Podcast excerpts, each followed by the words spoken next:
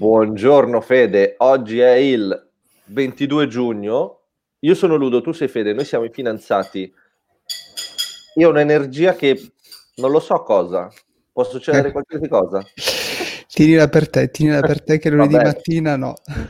Non so perché, sarà il sole, l'estate, chi lo sa? Sarà, sarà. Sarà, sarà. Sarà la mia faccia. Fede, oggi, sicuramente. L'amore che ci unisce, direi. Vero, l'amore Dai. per i soldi l'amore per i soldi, non poteva mancare il riferimento ai soldi nell'intro. Dunque, oggi Fede ci parlerà delle bolle speculative. Bravo Ludo. Molto interessante, bravo. Già questo ti becchi un bravo. Parliamo di bolle speculativi, quindi di asset bubble, come piace dire a noi. Bubble, bubble. Puzzle bubble. Bravo, e cerchiamo di capire se in questo momento ci troviamo di fronte a una bolla speculativa con riferimento allo stock market, per cui il mercato azionario? Secondo me sì. Mm, anche perché c'è qualche ingrediente sospetto, nel senso che l'economia è a terra e i mercati volano, massimi sì. su massimi. C'è della divergenza, c'è qualcosa che non torna. No? Sì, sì. Ok.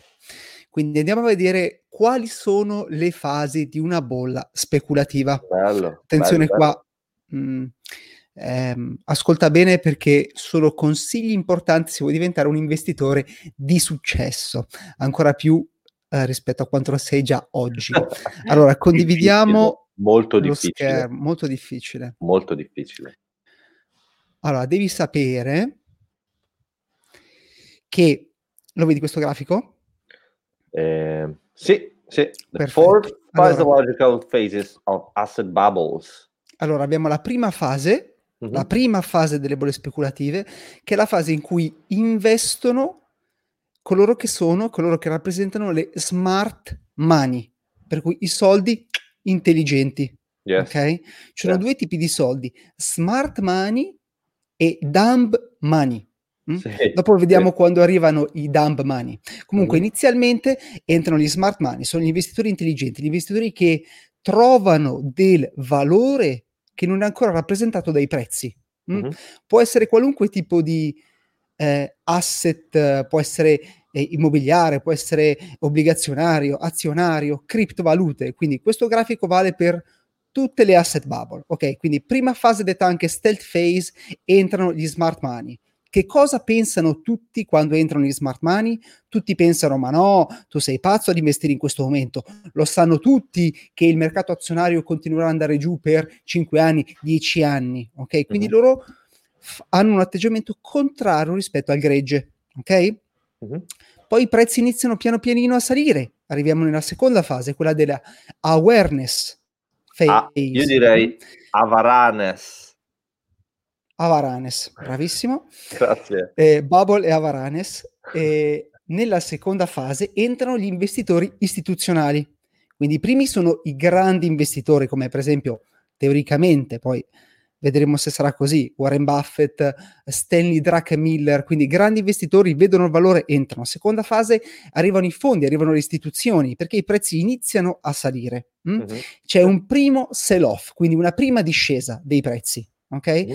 Chiamata anche bear trap, quindi una trappola per orsi, perché i prezzi poi riniziano subito a salire, arriviamo nella fase pubblica dove c'è la media attention, per cui i telegiornali, i giornali iniziano a parlare del fatto che sia eh, profittevole investire nell'azionario, nel real estate, nelle criptovalute, arriviamo nella fase di entusiasmo dove il pubblico quindi il gregge entra, inizia ad investire, i prezzi continuano a salire in maniera parabolica, abbiamo la fase della grid, per cui la avidità assoluta, ok? Uh-huh. E poi abbiamo il picco dei prezzi. Il picco dei prezzi di solito corrisponde a uh, il momento in cui il pubblico pensa che ci sia un nuovo paradigma, vedi, new, new paradigm, ok? Per cui la gente dice questa volta è diverso, si tratta di un nuovo mercato, è tutta un'altra storia questa volta, è accaduto nel 2000 con la dot com bubble, ok? Ti ricordi, tutti dicevano l'internet è tutta nuova, un tutto nuovo mondo, i prezzi continuano a salire per sempre, è avvenuto nel 2017 con le criptovalute, con la blockchain. Tutti dicevano ma no, la blockchain, le criptovalute sono tutta un'altra storia ok? E sì. quindi tutti entrano nel mercato, quindi i cosiddetti dump money entrano alla fine del ciclo, ok? poi i prezzi iniziano a scendere, c'è una discesa dei prezzi, una risalita, ok? Che si chiama anche bull trap, quindi quando i prezzi sono scesi poi sono risaliti, quando sono scesi il pubblico, i dump money sono rientrati, quindi hanno, hanno aumentato le loro posizioni, perché si sa che bisogna sempre comprare il dip, quindi quando i prezzi scendono bisogna comprare, quindi tutti pensano di essere grandi investitori, quindi rientrano una leggera risalita, un ritorno alla normalità e poi la fase distruttiva finale. Quindi i prezzi continuano a scendere, possono scendere anche del 70, dell'80%, si è visto benissimo con le criptovalute nel 2017, la fase della paura, della capitolazione e della disperazione. Ok? Mm-hmm. Ok. E esattamente... Domanda, domanda perdonami, una domanda. Dove siamo adesso, secondo te? Ma guarda, è molto difficile da capire. Ehm, ti faccio vedere Sì, ma show dipende, show dipende da che mercato parli, nel senso che se tu parli del mercato uh, azionario, mm-hmm. per cui abbiamo avuto una fase di uptrend molto lungo, sto parlando dell'azionario americano, eh, giusto mm-hmm. per fare chiarezza. Beh, noi siamo di fatto americani, dai. Di fatto siamo americani. Scusa. L'S&P, il Nasdaq crescono ininterrottamente da dieci anni, quindi il ciclo economico è molto lungo, potrebbe essere alla fine. Quindi mm. abbiamo una fase di salita finale che poteva essere quella che c'era a febbraio, una discesa prepotente che è stata a marzo, ok? E poi mm. adesso abbiamo una risalita. Quindi potremmo essere alla fase del return, uh, return, return to normal, per cui... Return eh... to... Questo diciamo per i nostri amici che l'inglese non lo masticano. Esattamente. Bello, facile, facile. Quindi se, se questo grafico fosse vero, uh-huh. saremmo nella fase di ritorno alla normalità, per cui wow, ce la siamo vista brutta, abbiamo comprato il, la discesa, l'abbiamo comprata, i mercati sono tornati su, siamo tutti ricchissimi. Olè, ok? Quindi potremmo essere qui e quindi potremmo aspettarci una fase di paura e capitolazione e disperazione. Qui Vediamo per, per, i nostri amici dove ascoltatori. C'è, dove c'è il ritorno alla normalità. Ah, quindi okay. qua il secondo picco, sì. perché abbiamo avuto il picco di febbraio e poi il secondo picco di, di queste settimane. Qual è il punto? Che c'è, c'è in, in, um, un grandissimo stimolo di liquidità e quindi bisogna vedere se questi, eh, se questi fondamentali rimangono validi. Ok? Uh-huh. Qual è il punto? Che poi il ciclo si ripete. Quando arriviamo nella fase della disperazione, quindi i prezzi crollano e tutti uh, chi è entrato alla fine del ciclo, quindi i dump money, sono in perdita nelle loro posizioni del 50, 60, 70%, il sentiment è lo stesso che c'è all'inizio del ciclo. Per cui tutti dicono: Ma no, questo mercato non si riprenderà mai. Tutti sanno che scende e scenderà ancora per i prossimi 5 anni. Ok? Ed okay. è lì che di nuovo gli smart money entrano all'interno del ciclo. E tutto si ripete. È, è il ciclo della vita, no? Esatto, esattamente. Esattamente. Ho capito. Il ciclo della vita. E allora, quindi queste sono le fasi di una bolla speculativa. Sì. Ci devono essere altri due ingredienti. Il primo è la liquidità, per cui ci deve essere tanta liquidità nel sistema per far gonfiare una bolla, perché le bolle si gonfiano con la presenza di liquidità. Possiamo, uh-huh. Tu rispondimi, in questa fase, secondo me, siamo in una fase con tanta liquidità o poca liquidità? Poca liquidità. No, Ah, ah. c'è tanta liquidità, Ludo, c'è, tanta, tanta liquidità, liquidità, tanta liquidità le banche centrali continuano a immettere liquidità nel sistema, miliardi e miliardi e miliardi di dollari di euro. 5.000 miliardi. 5.000 miliardi. Se tu guardi, questo, condivido un articolo della CNBC sì. che dice molti americani hanno usato parte dei loro assegni dovuti al coronavirus, quindi l'assegno di disoccupazione, l'assegno uh, poi uh, ulteriore, ok? Uh, li hanno utilizzati per fare trading sul mercato azionario. Io trovo che sia veramente una cosa fantastica questa, ma proprio che uno dice, sai, ma sì, perché dai il sussidio di disoccupazione e il sussidio di disoccupazione poi si trasforma in, uh, in attività speculativa. Sì, sì, sì, non so cosa ci sia meglio di questo. E senti qua, se guardi poi i key points, che eh, fare trading con le azioni è, è stato tra gli utilizzi eh, più comuni Mhm. de- degli stimoli governativi all'interno di tutte le fasce di reddito. Ok? Veramente figo. E Vabbè, che poi immagino siano fasce basse perché Eh, ma aspetta, perché qua ci dice le persone che guadagnano tra i 35 e i 75 mila dollari all'anno sì. hanno fatto trading di azioni il 90% in più rispetto alla settimana prima di ricevere lo, eh, l'assegno di stimolo, Sì. 90% in più. Quindi le persone hanno utilizzato il sussidio di disoccupazione, l'assegno di stimolo per fare trading sulle azioni. La conseguenza è che vedi azioni come Hertz, JCPenney, Nicola, che le prime due sono già fallite, volano. La seconda, eh, la- scusami, la terza, Nicola, non ha nessun senso perché nel caso i nostri amici si siano persi i podcast precedenti, è un'azienda che fa Impossibile. track Impossibile. elettrici, impossibile.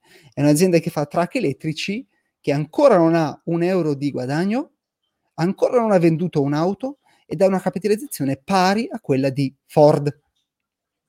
Ok, quindi c'è qualcosa che non va. Quindi l'elemento della liquidità ce l'abbiamo. L'altro elemento è l'elemento dell'innovazione. Quindi di solito le bolle sono accompagnate a un'innovazione, per cui quando c'era la dot com bubble, c'era l'innovazione dell'internet, quando c'è stata la bolla delle criptovalute, c'era l'innovazione della blockchain. Mhm. Qui secondo te potremmo dire di avere un'innovazione o no? Secondo Mm. te? No, Ma eh, la risposta è ni in realtà, cioè la risposta è ni, non c'è di per sé una vera e propria innovazione, c'è forse un'innovazione di sistema, per cui le persone ritengono che possono investire quanto vogliono all'interno del sistema del, del mercato finanziario perché tanto c'è liquidità che arriva dalle banche centrali ah, ho capito. e c'è l'MMT, c'è la liquidità delle banche centrali, della Fed della, della BCE, che tanto loro comprano tutto, comprano gli indici, comprano il debito e quindi mh, chi se ne frega, se, se possiamo stampare i soldi, possiamo eliminare la fame nel mondo, possiamo tutti diventare ricchissimi, no? Certo, certo, questo è quello che vogliamo tutti. tutti. Esatto, esattamente. Quindi l'innovazione sarebbe il sistema monetario. Eh, sì, non lo so, e poi questa è un po' tirata, obiettivamente. Però non c'è effettivamente un'innovazione equiparabile a quella dell'internet o a della blockchain, a cui le persone puntano per giustificare questo rialzo dei prezzi. C'è forse una giustificazione di sistema, no? Beh, direi di sì. Per cui d'accordo. grande liquidità, tanto i governi, tanto le banche centrali e le istituzioni possono immettere liquidità nel mercato e quindi c'è una nuova fase di tanto le cose non, non scenderanno mai perché arriva sempre della liquidità a, a sistemare le cose, no? Sì, È, ok. un nuovo- è una nuova mentalità. E poi ehm, volevo condividere anche, interessante, tu forse non lo conosci, non lo conoscevo neanche io, Stanley Druckenmiller è un grandissimo investitore non milionario ma miliardario Sì. che ha sempre fatto soldi con eh, i mercati azionari, per cui è stato bravissimo a prevedere quando sarebbe arrivata, quindi ha comprato quando era basso, ha venduto quando era alto, nei precedenti cicli finanziari. Sì. Ok? Mhm. Stanley Miller è stato scottato da questo ribasso, esattamente come Warren Buffett. Ok? Quindi è incredibile, ma persone che sono esperte di mercati finanziari, che hanno fatto i miliardi, hanno preso delle cantonate come Stanley Druckenmiller, Warren Buffett che ha venduto ai minimi storici. E in Mhm. questo articolo Stanley dice che è rimasto assolutamente stupito dal recente rialzo dei mercati finanziari, che sono cresciuti del 40% del 50% in poche settimane, e lui invece si aspettava che sarebbero scesi. Quindi ha sottostimato la potenza della Fed di entrare con la liquidità e di sistemare le cose. Ok? Ho capito. Quindi il punto è, secondo te, secondo te, è più probabile che se rivedremo questa situazione tra 5 anni, 10 anni, è più probabile che abbia ragione Warren Buffett, che abbia ragione Stanley Druckenmiller, oppure che abbiano ragione lo studente, il taxista, il muratore, l'impiegato, che diventeranno ricchi avendo investito nello stock, nel, nel mercato finanziario. Cosa è più probabile secondo te? Che, che loro abbiano ragione o che invece che gli- questi grandi investitori abbiano ragione? Non lo so. Lo studente, il meccanico, il nucleo familiare e quei vecchi non ci capiscono niente. Cioè, è possibile che leggeremo i libri di storia? Qualcosa. È possibile che leggeremo sui libri di storia che in questa fase studente, idraulico, niente, niente togliere a queste professioni, eh, per carità, però sicuramente non sono del settore. Quindi so. le persone normali che ricevono il loro stimulus check sarebbero diventate ricche investendo nello stock market. Questo non è mai successo nella storia dei mercati, mai. Sì, però c'è anche un dato che tu dici, ah, Warren Buffett ha venduto tutto, però sicuramente ha venduto nel momento sbagliato. Eh, ma questo solo il tempo lo dirà. Beh, no, ah, scusa, se, se avesse veduto oggi anziché un mese fa, avrebbe fatto meglio. Questo, questo è innegabile. Eh, ok, sono d'accordo, però vediamo dove staranno i prezzi tra un anno, tra due no, anni, sì, tra sei sì, mesi. Questo sì, cioè, certo. questo eh, sì. Però sì, cioè, anch'io sono, sono stupito. Ecco, questi grandi investitori sbagliano, le persone di strada fanno i soldi con i mercati finanziari. C'è qualcosa che non torna. Sì. Per concludere velocemente, uh-huh. elementi psicologici di una bolla speculativa. L'avevamo già visti velocemente qualche settimana fa. Uh-huh. Abbiamo l'ancoraggio, per cui trappole psicologiche che creano una bolla speculativa. Primo è l'ancoraggio, per cui le persone guardano i prezzi invece che il valore. Tu dici Eni vale 15, adesso vale 12, eh, è un affare. Non vai a vedere effettivamente il valore sottostante di un titolo. Ti ancori ad un prezzo che tu ritieni sia giusto. Ok? Sì, sì. Secondo, secondo recency, recency bias, quindi quanto è accaduto poco fa secondo te ha una maggiore influenza su quello che accadrà uh, nei prossimi, nel presente o comunque nel, nel, breve futuro? Ok, non vai a vedere esattamente quello che è successo a livello storico, magari 10, 20, 30 anni, 50 anni fa. Ti basi solo su quello che è successo qualche settimana fa. Quindi se i prezzi sono saliti, pensi che continueranno a salire. Hm? Non guardi i dati storici. Ho Poi capito. abbiamo confirmation bias, per cui tu ritieni che i prezzi continueranno a salire, quindi vai a ricercare tutte le informazioni che vanno a confermare quella che è la tua credenza. Quello okay? è un classico di internet. Questo è un classico, classico, classico di internet, no? Vedi tutte le notizie che dicono sì, torneranno, le stock continueranno a salire e rifiuti di prendere in considerazione o di studiare le ipotesi contrarie. Mm? Ok, ok. E poi abbiamo il comportamento bravo, e poi abbiamo il comportamento di gregge, per cui uh, perché tendiamo ad imitare il comportamento degli altri. È un meccanismo psicologico semplice, per cui se facciamo quello che fanno gli altri, eh, cioè ritenia- la natura vuole che noi evitiamo di, tutti evitano di fare i loro calcoli, ma si basano su quello che gli altri hanno già valutato, per quello che tu tendi a seguire le persone. Okay? ok? Però questo tipo di comportamento può portare nei mercati finanziari a dei disastri economici. Ok, quindi magari evitare il comportamento di gregge, evitare di comprare qualcosa se qualcun altro ti ha detto che salirà. Se qualcuno ti dice che Tesla arriverà a 2000, eh, oh Dio, me l'hanno detto, quindi lo faccio anch'io. Mm? Evitare questo tipo di comportamenti. Cioè ragionare con la mia testina, se possibile. Sì, perché il mercato... Io non, non ho voglia tanto. Preferisco fare quello che mi dicono eh, fai quello che ti dico io allora, così stai tranquillo che li perdi tutti. Ok. Allora, eh, perché questa conchiudo qua, il mercato punisce sempre la maggior parte degli investitori. Non c'è possibilità.